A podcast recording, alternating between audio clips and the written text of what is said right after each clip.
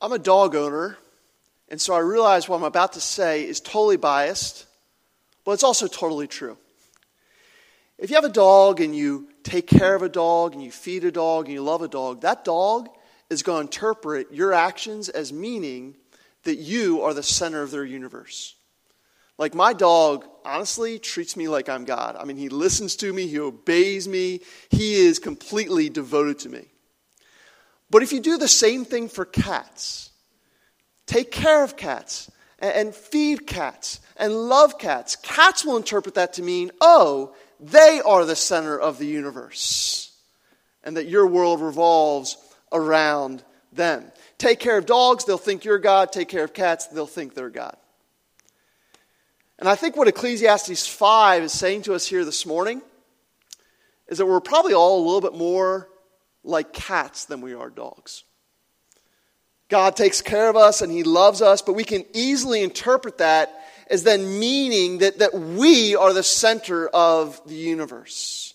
Verse 1 has to tell us to watch our steps carefully when we approach God because that's not something we naturally do. We naturally are pretty casual when it comes to God because we like to think that we're the center of everything. We, we kind of think we're a big deal. And that the house of God here that we're supposed to be careful to guard our steps with, it's in this context, it would be it would have been the temple. It would have been where, where ancient Israelites would, would go to worship worship God. And we know now with the coming of Jesus that he says he is the temple of God. And so our worship of God is not centered around a place, but around a person. And that person is Jesus. But the reality is, we can be tempted to, to take this relationship we have with God, to take this worship that we're supposed to give to God, and we have this kind of innate cat like tendency to actually make, to make it all about us. And so these verses that we're going to study this morning, they, they really want to help us realign our hearts to reality. They want to teach us and train us how to be careful with how we approach and worship God. They, want to help us align our hearts with reality. Webster's dictionary defines reality as life as it really is, and, and I really like that definition. You know, our best life happens when we live life as it really is, not as he, we pretend it to be. And I just have to wonder how many of our disappointments and discouragements and dissatisfactions come because we're just living life not as it is. Like we're expecting to be the center of the universe, for things to always work out like we want them to do, for, for things to exist for our worship. But we find that we're actually now at odds with the universe because that's not how things actually are. And so these verses want to help us learn how to align our hearts with the reality of who God is. I've been telling this morning's sermon if God is real, then, and there's going to be three fill in the blanks. If God is real, then there are three kind of fill in the blanks that this seven verses have for us. The first one comes in the very first verse when he says, Guard your steps when you go down to the house of God. To draw near to listen is better than to offer the sacrifice of fools, for they do not know that what they're doing is evil. So if God's real, then we need to change how we listen. If God's real, then we need to change how we listen. The scene here is that there are two people who are coming to the temple to, to worship God, right? And when people came to the temple, what they would do is they would offer sacrifices, that they would make these offerings. But notice, one person here is doing this with the desire to listen to God, and the other person is doing it foolishly, which in contrast would mean they're doing it not with a desire to listen to God.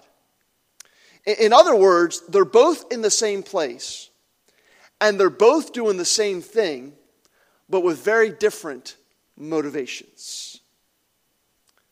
And God cares about our motivations. God cares about our why, our reasons. He cares about what's going on inside of us because God wants our hearts. Like that's how He is truly honored. Last week, my friends were allowed to reopen their ice cream stand down the shore, and so our family went down to support them. And you know, we had masks and gloves. We were all socially distant, and it was, it was just great to be able to go outside. But don't worry, we, we were safe. Um, but imagine that, you know, I kind of took them to that ice cream stand, and I said, all right, kids, I'm going to I'm going to give this to you, but I'm doing this so that you now owe me. I'm doing this so that, you know, you think that I'm great. I'm doing this so that that way, you know, there's peace in the ride home. I'm doing this because, you know, I really, it's just my obligation as a dad and I kind of have to do this, th- these types of things. So that way I can, you know, make you love me. Like I could give them ice cream and I could make it all about myself. But does that really make my kids feel appreciated? Right? Contrast that with me going like, hey guys, I love you so much. And so I just wanted to bless you and give this to you because you're my kids and I care for you. You know? Which one makes my child feel more valued? Right? It's the same action, but different motivations. And motivations make all the difference. Friends, God is not looking for us to perform these kind of religious duties that, that then, you know, we think is somehow going to put God in our debt. Like, like if we do this for God, then He's going to do this for us. God wants no parts of that. He wants us to come near to Him, to listen to Him, like He wants our hearts. And nothing reveals our hearts more than our willingness to listen. Nothing reveals our hearts more than our willingness to listen. What, does it mean to listen to God? Well, people would go to the temple and they would hear the Holy Scriptures being read. And so the Bible is, is always presented as God's Word. The Bible is presented as God speaking. I think about 2 Peter chapter 1 verse 20 through 21 which says no prophecy of scripture comes from someone's own interpretation. For no prophecy was ever produced by the will of man, but men spoke from God as they were carried along by the Holy Spirit. Right? This is God speaking.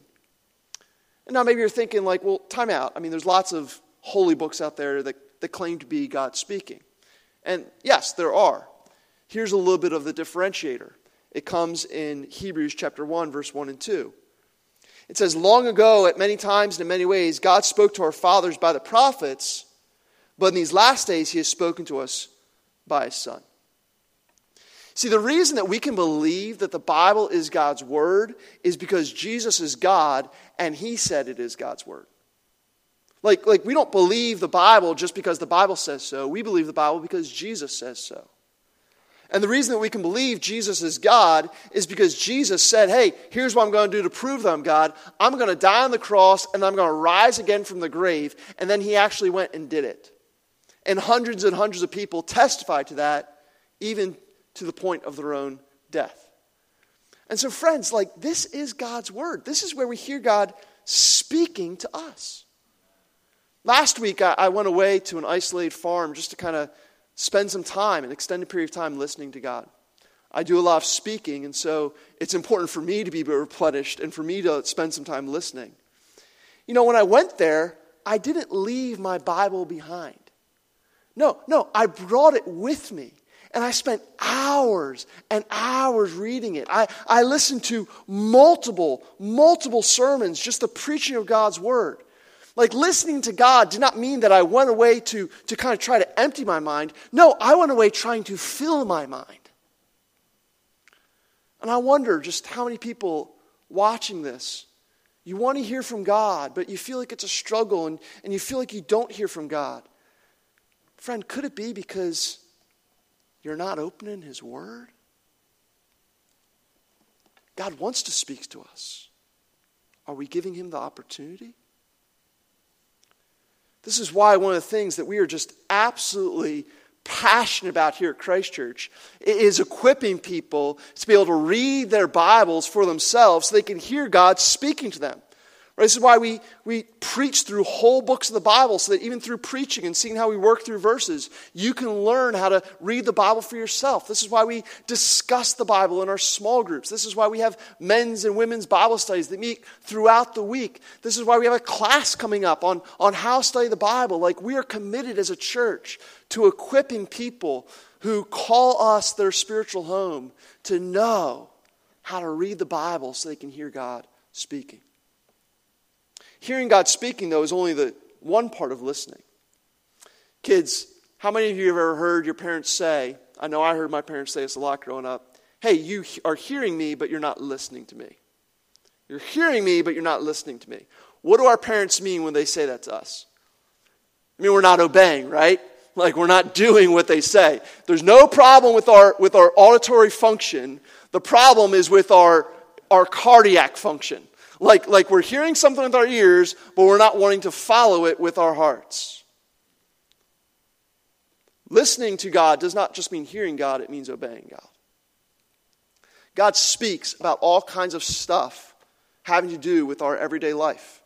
I mean, read the Bible. It talks about sex and money and relationships and how we should work and, and how we should use our time and what we should do with our families. And it even talks about the environment and how we should care about this world God's made. It talks about all kinds of stuff. But the problem is that we can only want to listen to the parts that we agree with. I mean, how easy we can be like, well, you know, I don't think that's what God actually means, and do some mental gymnastics to get ourselves out of it. Or, or, or, or we say, you know, uh, that doesn't really apply to, to my situation, and think that we're somehow the exception to what God has said. I think the reality is we just, we just want God on our own terms. Like, we, I think we're honest. Instead of listening to God, I think we sometimes just want God to listen to us. But if God's real, friends, here's what we need to be clear He doesn't need to listen to us, we need to listen to Him. And, and as we do that, like we should expect God to say challenging things to us. We, we should expect God to say things that rub us the wrong way, that don't jive with our thinking, that are hard to, to wrap our minds around. Like if you're not being challenged by this book, I don't think you're reading it. If everything here looks easy, then I think you're just reading yourself into the text instead of allowing the text to read itself onto you. I mean, if God is always agreeing with us, then who's really God in that situation? Friends, if you want to have more of God in your life, and if you're watching this, I'm sure some part of you is at least curious, or, or, or maybe you are a Christian and you're, you're committed, but whether you're curious or committed, if you want to have more of God in your life, then, then we have to be willing to listen to God. If we want to have more of God, then we have to be willing to listen to God. This is how we can experience God more and more in our lives. If God's real, then that needs to change how we listen. Second thing we see in this text if God's real, then we need to change how we pray. We need, we need to change how we listen. And then, number two, we need to change how we pray. Verse 2 the author of Ecclesiastes, he moves from listening to now speaking, and he addresses how we need to speak. He says, Be not rash with your mouth, nor let your heart be hasty to utter word before God, for God's in heaven and you're on earth. Therefore, let your words be few. Again, it's, it's important to have the, the temple context in mind. It's just it's overshadowing this whole text. Part, part of what someone would do in the temple is, is they would pray as they would then make their offerings. And sometimes these prayers, what would happen is they would end up becoming less about speaking to God and more about being heard by others. Like that was one of the challenges they had. And people would be so eager to speak that sometimes they'd be jumping over one another to get these words out because they wanted to be heard as having the best prayer. And so he's telling them, hey, don't be rash. Don't, don't just jump out and try to start speaking. Don't be too hasty with your words. And then people would, you know, they try to, to have these long, flowery prayers to, to impress others. He has to remind them that they're praying to God in heaven because honestly, they're spending a little bit more time praying for people on earth. praying to impress others instead of praying their hearts to God. And so God, God tells them pretty, pretty clearly in verse 3 For a dream comes with much busyness and a fool's word with, with many words. Business here, it means work. It's talking about our work. And saying, you know, when you work a lot, what happens? You, you sleep, you dream. It's just the natural outcome of what happens. What's the outcome of a lot, a lot of words? What happens then? You're going to be a fool. You're going to be a fool. A lot of work produces a lot of sleep. The same way a lot of words produce a lot of foolishness. And so the person standing up and trying to impress other people with all their flowery words, God just looks down and says, Yeah, it's a bunch of it's a bunch of foolishness. You know, they're saying, Oh, I, I beseech thee, thou divine being, in your eternal will of glory from all eternity. It's like, what are you even saying? Slow, slow, slow your roll, Captain. Who do you think you're talking to? Reminds me of the words of Jesus when he instructed us how to pray in Matthew chapter 6. He said, When you pray, do not heap up empty phrases as the pagans do, for they think they'll be heard for their many words. Do not be like them, for your Father knows what you need before you ask Him. Friends, this is our hearts as we pray. We, we know that God is in heaven and we know He's our Father. And whatever your experience of your earthly father, God's a good father. And so that means that, that He wants to hear our prayers. And so we don't need a lot of words to kind of, you know, work ourselves up in some sort of spiritual lather and frenzy to get His attention. No, all we need is a sincere heart. You know, my kids, they, they don't have to come to me and be like, you know, oh, great Father who dwells in the house of Dickinson Street, I beseech thee that thou wouldst lets me watch more of this show. Like, no, they just, hey, Dad, can we watch this right now? Right? It's when they come to me, I hear them not because they're using the right words. I hear them because they're my kids. I hear them because we have a relationship. I think sometimes we can feel like prayer is like a microphone we have to use to get God's attention. You know, if we just say things right and kind of, you know, turn this microphone on and, and just do things right and say it loud enough, we get God's attention. But listen, friends, prayer is not a, it's not a microphone we have to use to get God's attention. Prayer is a stethoscope we give for God to be able to listen to our hearts. It's not a microphone, it's a stethoscope. And I just wonder as God's listening to your heart, like what, what's He hearing from you? What's He hearing from you? Is He hearing from you? Is He hearing you trying to impress others with these flowery, long, impressive prayers? Is He hearing you being insecure about your relationship with Him, and so you don't even want to ask Him for things, even though He said you can? Is He hearing you be self sufficient and and not ask for help at all because you honestly don't think you need it, and so you don't really pray that much? Is he here to be arrogant and kind of demand that he answer you when you want, how you want? How is God hearing from you? Friends, God wants us to come to Him, not trying to be impressive with our words, but to come to Him and speak sincerely from our hearts. And then as we do, He wants us to do that with a sense of remembering that, that He's in heaven and we're on earth, right? When saying let your words be few, it's not necessarily saying that we, we can't pray for a lengthy period of time. Certainly see Jesus pray for a lengthy period of time. It's more this idea of just recognizing who we are and who He is. And so there needs to be in prayer a sincere desire expressed, but then an active trust given. Like prayer is how we make our requests known to God and then also how we submit ourselves to God. It's how we make our requests known, and then also how we submit. Recognizing that God's in heaven and we're on earth means that sometimes we're going to pray for things that might make a lot of sense on earth, and we might see why we need them right now. But from God's perspective in heaven, the answer is going to be no, or maybe not right now. Because God is seeing things through a heavenly perspective not an earthly perspective. Listen, if God based his answers upon every prayer that was prayed on earth, then he would have answered Mary's prayer and desire for Jesus to be taken down off the cross. Like she sees her son on the cross and she's crying out, she's weeping. Her prayers for her son go unanswered because her earthly perspective was limited. God knew what he was doing in heaven. And so he knew why his answer to the prayer was no.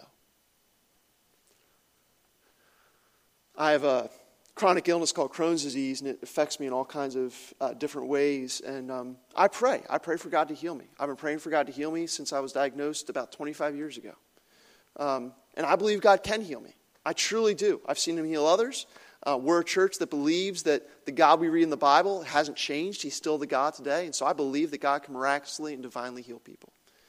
Uh, my doctors have told me that it is a chronic, incurable disease, but I think what doctors say on earth can't trump what God has done, can do in heaven. And so I pray and ask for healing, believing in God's power in heaven. But I also want to remember that God is in heaven. And so, even though I have no idea why he would allow me to still carry this disease and why he would allow it to just totally sideline me sometimes, I want to continue to trust him until the day I get healed. I want to believe in his power, but I also want to submit to his plan. And so I pray for his power God, heal me. And then I submit to his plan Lord, what, your will, not mine, be done. That's what we need to be praying as we remember that God's in heaven and we're on earth. Means that we believe in his power, but then we submit to his plan. And then the final thing here if God's real, it, it changes how we listen, it changes how we pray, and it also needs to change how we make commitments.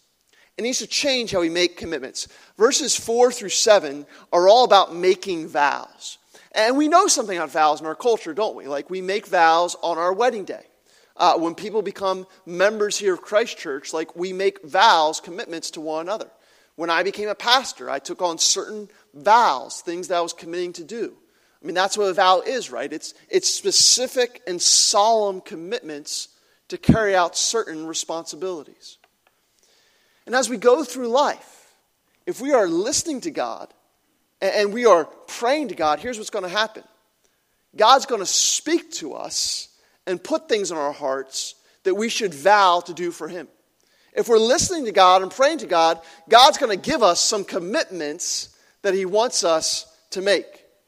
And it's really easy to have a desire to do things for God, but not necessarily the follow through to get it done. Like it's one thing to desire to do something for God, it's another thing to have the follow through to get it done. And so he says in verse 5 it's better that you should not vow than that you should vow and not pay.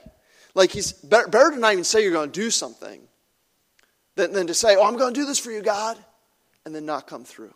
Because that's, that's treating God casually and cheaply. And that's not who God is. Verse 7 says, When dreams increase and words grow many, there is vanity, but God is the one you must fear. Like, it's easy to have dreams, talk about chasing our dreams. It's easy to talk a big game. But we need to understand that when we say something that, hey, I really think God's put this on my heart and I want to do this for Him, then we have just spoken before God, and we need to be very careful about what we say and what we commit to. We need to recognize that when we speak before the Lord, there should be an appropriate fear of God that comes over our life. And this is not fear in the sense of terror, but no, it's fear in the sense of reverence. It's a serious thing to make a commitment to God. But how often we can be in crisis and be like, man, God, if you just get me through this, then, then I'm going to do this for you. And we get through the crisis and we don't do that for Him. You know, or how easy it is to kind of get emotionally stirred up in a moment and we hear something, we read something, we see something, we're like, man, you know, I'm going to change and, and I'm going to do this thing, and then the moment passes and we don't. But here's something we need to hear. There's a warning in this verse for us that we need to hear from God's kind, loving heart. If this is a pattern for us of not following through on things that God's asking us to do, verse, verse 6 says, Why should God be angry at your voice? and destroy the work of your hands. This is not the anger of meanness. No, this is the anger of love. This is God saying, like, I love you and I made you for more than what you're doing. And so you keep using your voice to talk about stuff, but your hands are doing something totally different. And so God's love is like, I made you for more than that. I made you for your word to mean something. Sometimes the most loving thing God can do for us is to hinder us. Sometimes the most loving thing God can do for us is to give us setbacks. Sometimes the most loving thing for God to do to us is to frustrate our plans, even, even destroy the works of our hands, what we're doing, because, because He wants to redirect us to His divine purposes. Friends, we need to understand God has a purpose for each one of our lives. God has a purpose for each one of our lives. And there are times He's going to call you to make a commitment, to make a vow. And the most loving thing that He can do for you in that moment is to help you follow through on that commitment. Now, I need to put some, some fences around this because some of you are going to take this the wrong way. Some of you are going to be like, all right, you know, Pastor told me that I got to go out and do this thing, and like, you know, tomorrow you're hopping on a plane to do, go do something that, you know, um, is probably not at all what you should be doing. Um, so let me put some kids here do bowling. You know, you know, you have those bumpers that go up that kind of keep the ball on the track. Let me let me keep the ball on the track for you here. Let me put put some bumpers up. Um, we need to again keep the context in view here. This is really hard for us to do as Americans with our individual mindset, but but the author of Ecclesiastes is writing this to a Hebrew culture. He's writing this to people who are gathering in the temple. And the reason they would do that is because they valued community. And so when they would go to the temple, you actually would make vows in the temple, and you would make them publicly because they were not kind of private deals between you and God. No, they were, they were public experiences. They were things that you were inviting your community into.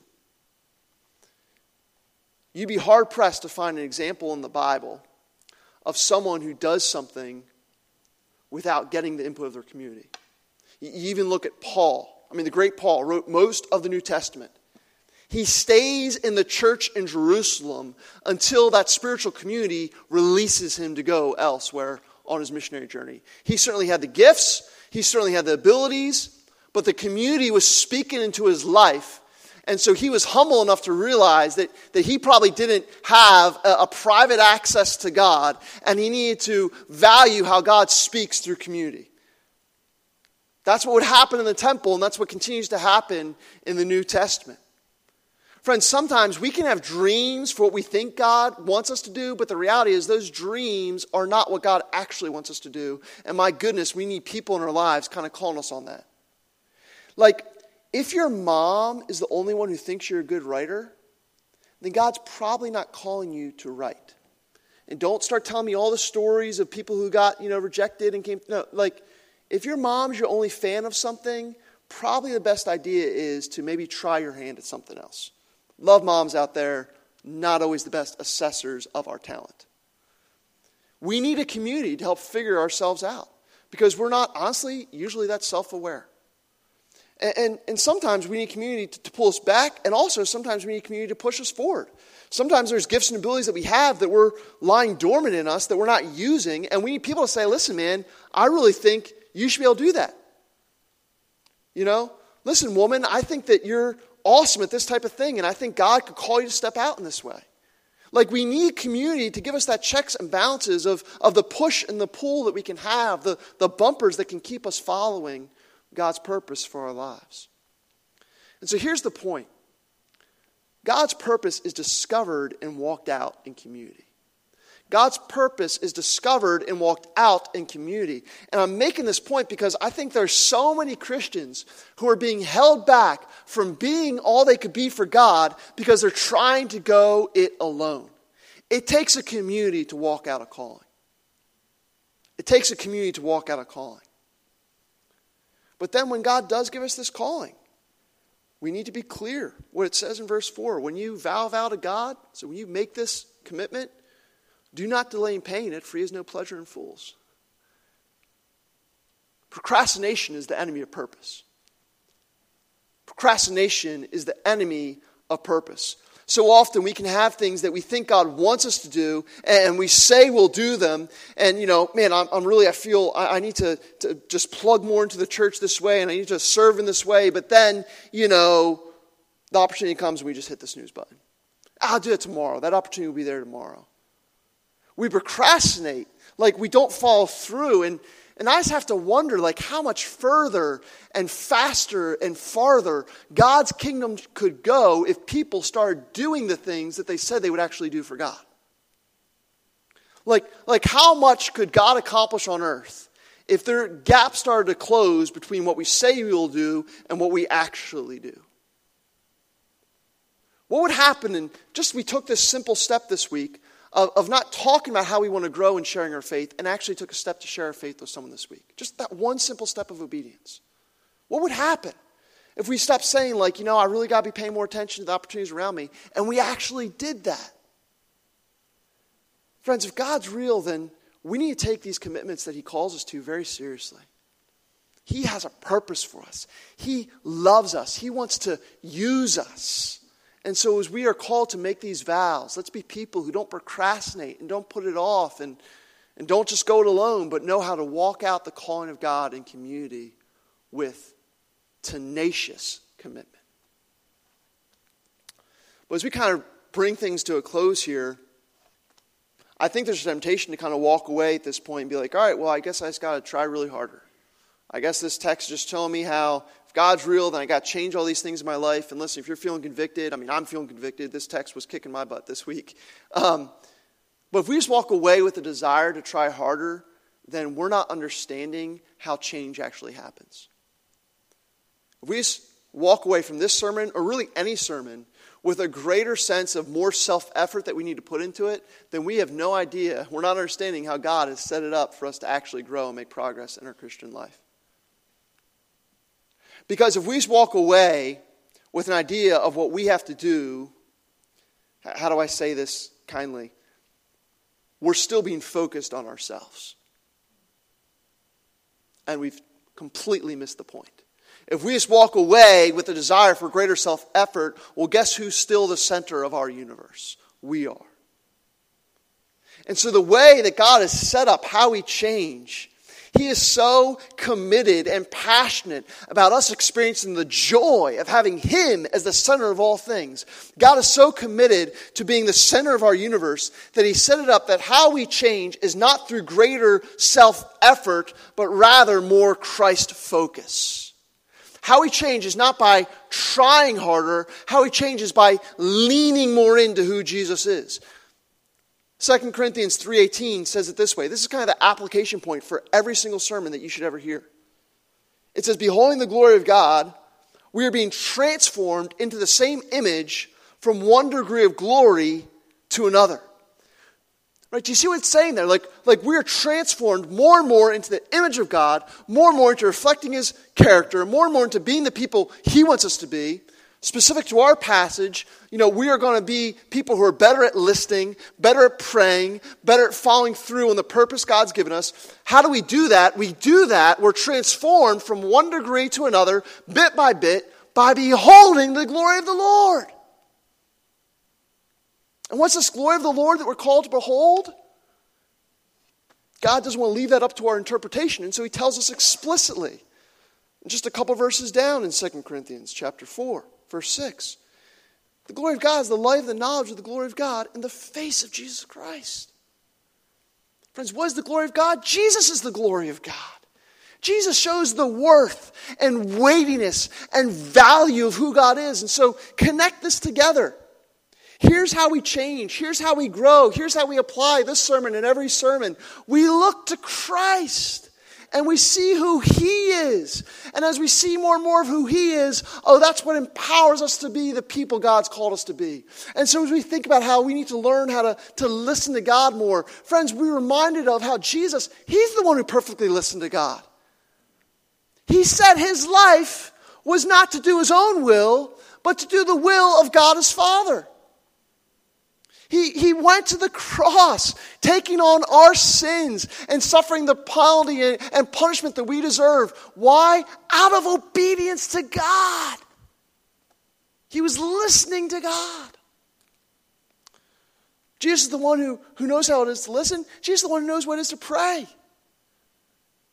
The night before he died, he says, God, if there's any other way, please remove this from me. Like he's, he knows God's in heaven and that all power is God's. And so there's no prayer that's inappropriate. He uses a few words, short words, to make this, this heartfelt request known. But then he closes that prayer by saying, But not my will, but your will be done. Believes in God's power, but then he submits himself to God's plan. You want to talk about following through and commitment? So Jesus knows something about following through on a commitment. Friends, he came to accomplish our salvation, and that's exactly what he did. And even direct temptations from Satan himself were no match to make him procrastinate or change what he had vowed to do. And so, friends, if you want to experience God powerfully in your life, then how you do that is not through greater self effort and kind of just pulling yourselves up by the bootstrap. No, what we need is more and more Christ focus, and that's how we're empowered like we focus on what He has done for us, and that's what then allows His power to flow through us to change us into the people He's created us to be.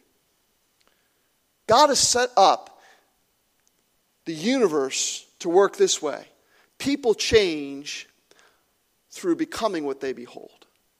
Like we change through becoming what we behold. And so, if we want to become someone who, who lives in reality, who experiences God, the center of our universe, then what we need to do is we need to behold Christ more and more and more. We need to learn what it is to behold Christ. We should never walk away from a sermon or from reading Scripture with a feeling of weight. Oh, we might have a feeling of sorrow. We might be feeling conviction. We might be feeling the need to change. But my goodness, friends, we should be believing that there is power in Christ and what He has done. And so we walk away not discouraged, but as people whom God puts courage into through looking to Christ. That's how we change. We don't change through guilt and feeling bad and trying harder. We change through freedom and believing in what Christ has done for us. And so, if you're listening to this and you're a Christian, Christian, I just want to remind you right now of the freedom you have in Christ. You know God is real. You know who Jesus is. And so don't take your eyes off of him. No, but believe in what his power can do through you. I was reading this and I'm convicted, man, there's ways I got to change. There's some things in my life that I need to learn to listen to God about. And so, you know what? Like you, I need to get on my knees and I'm like, Christ, show me more of yourself so you can have more of me. So, Christian, be reminded of the freedom you have in Christ. Jesus is here to change us. Let's believe in what he can do. And if you're here and you're not a Christian, you're listening to this, just curious, and thanks for doing that. Christ Church is always a place where it is safe for people to explore their questions about faith. I interact with people every single day through reaching out to me on social media. Man, I, please reach out. I love to answer your questions about Christ as best I can. But you know what? God's giving you an opportunity right now. If you're watching this, this is a moment. And I don't want to emotionally manipulate anything. But I do want to ask you to think about not letting this moment pass by. God is giving you an opportunity to not just believe He's real, but believe that He wants to be real in your life through putting your faith in Jesus. And it's really not that complicated. The Bible says if you confess with your mouth that Jesus is Lord and believe in your heart that God raised him from the dead, you'll be saved. All you have to do in the quietness of whatever room you're watching this in, on whatever device you're seeing this on, if you right now would just confess that Jesus is Lord, you're not Lord. You believe that He's God. And you believe He proved it by raising Himself from the dead. You confess that you're a sinner who needs a Savior. Friend, all you have to do is put your trust in Jesus. All you have to do is put your trust in Jesus. God doesn't need a lot of words, He just wants your heart. And so, who here is willing to say, Jesus, I need you? Who's watching this that's going to make a commitment for Christ in this moment? I want to kind of close out this sermon by praying for you, so would you please bow your heads with me?